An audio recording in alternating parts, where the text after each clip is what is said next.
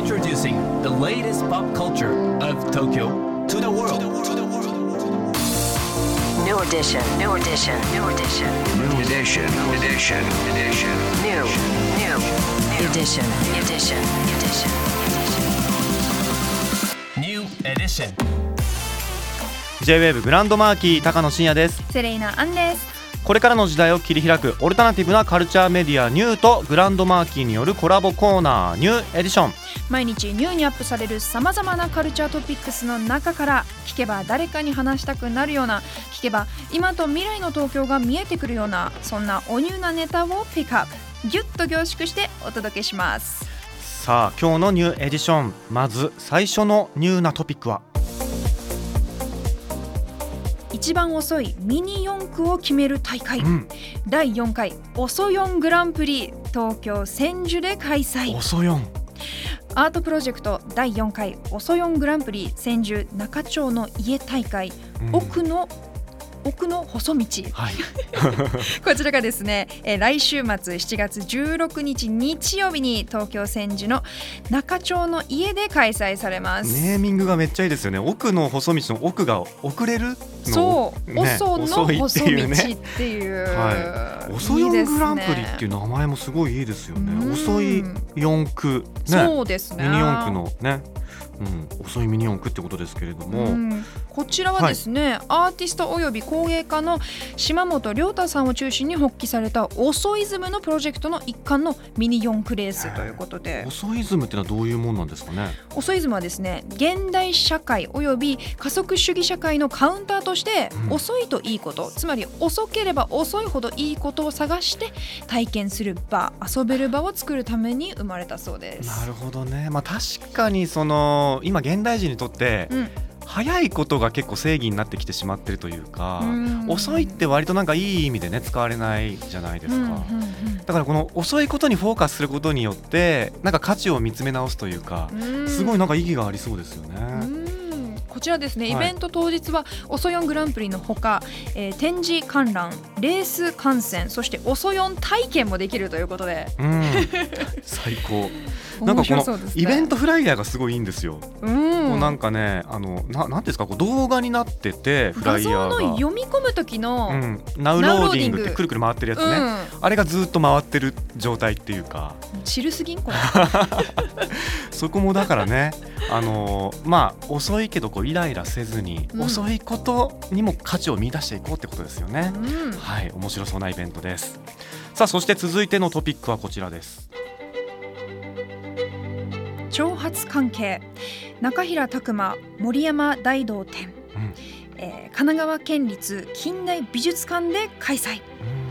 企画展、えー挑発関係中平拓磨森山大道が、えー来週末7月15日から神奈川県立近代美術館葉山で開催されます。はい、こちらも挑発関係っていうタイトルがねちょっと気になると言いますか、うん。あの中平さんと森山さんは同い年なんですようね、ん、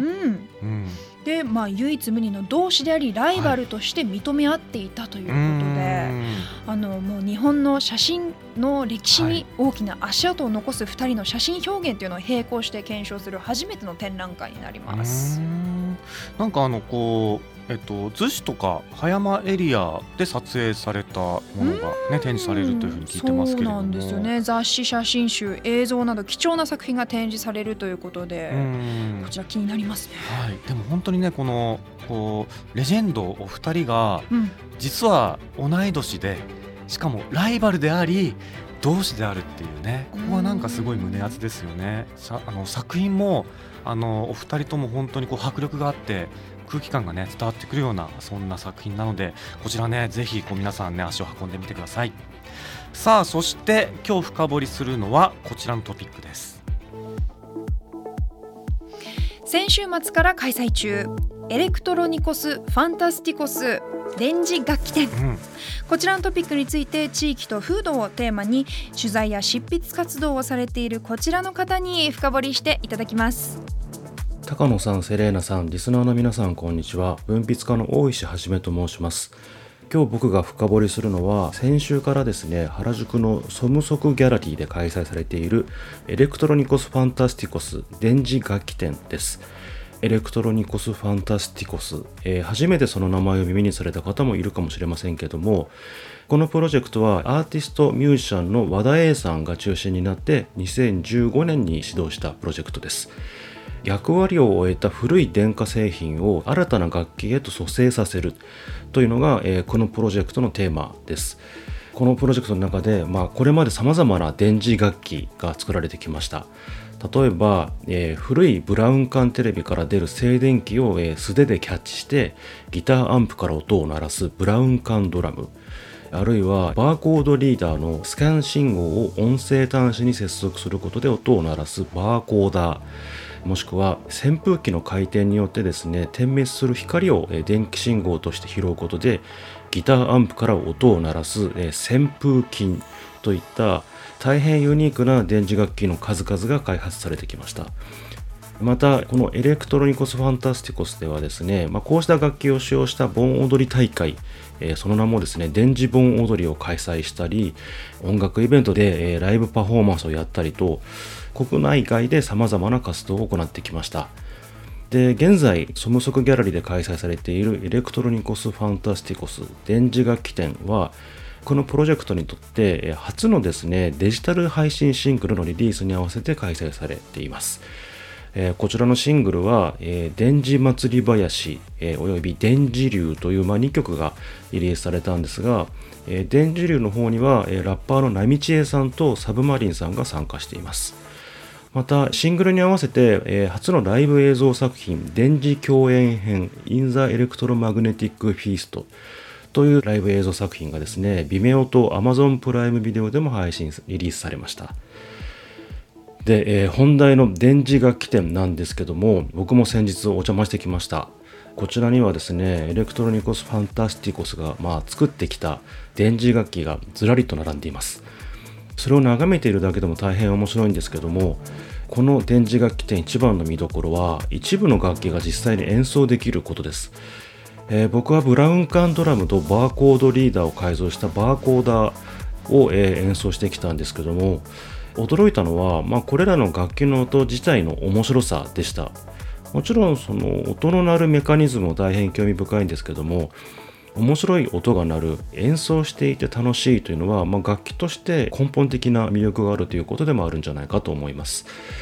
実際に演奏できる機会はなかなかないと思いますので気になる方はぜひソムソクギャラリーへ足を運んでいただければと思います。なお電磁楽器店ではですね各楽器のプロジェクトヒストリーであるとか各楽器の紹介および開発プロセスといったものもご覧いただけるほか新作を含むグッズの販売もあります。皆さんぜひチェックしてみてください。ということで今回は ELECTRONICOS FANTASTICOS! 電磁楽器展をご紹介しました。はい、大石さんありがとうございました。さあこちらのねプロジェクトの中心になっている和田 A さん、うん。 Open Reel Ensemble でも活躍してまして以前ねレディオアンサンブルでもご出演いただいてますけれども、これすごいですよね。もう電化製品を魔改造して 楽器にしてるみたいな。でこう映像を見る限り結構こうバーコードリーダーとかあとブラウン管とかねこうノイズポートが出るんですけど、うん。なんか高音と低音のノイズを組み合わせてズッズッズッズッみたいなこうパーカッシブにね演奏していくっていうところがすごいこう実際触れるっていうのが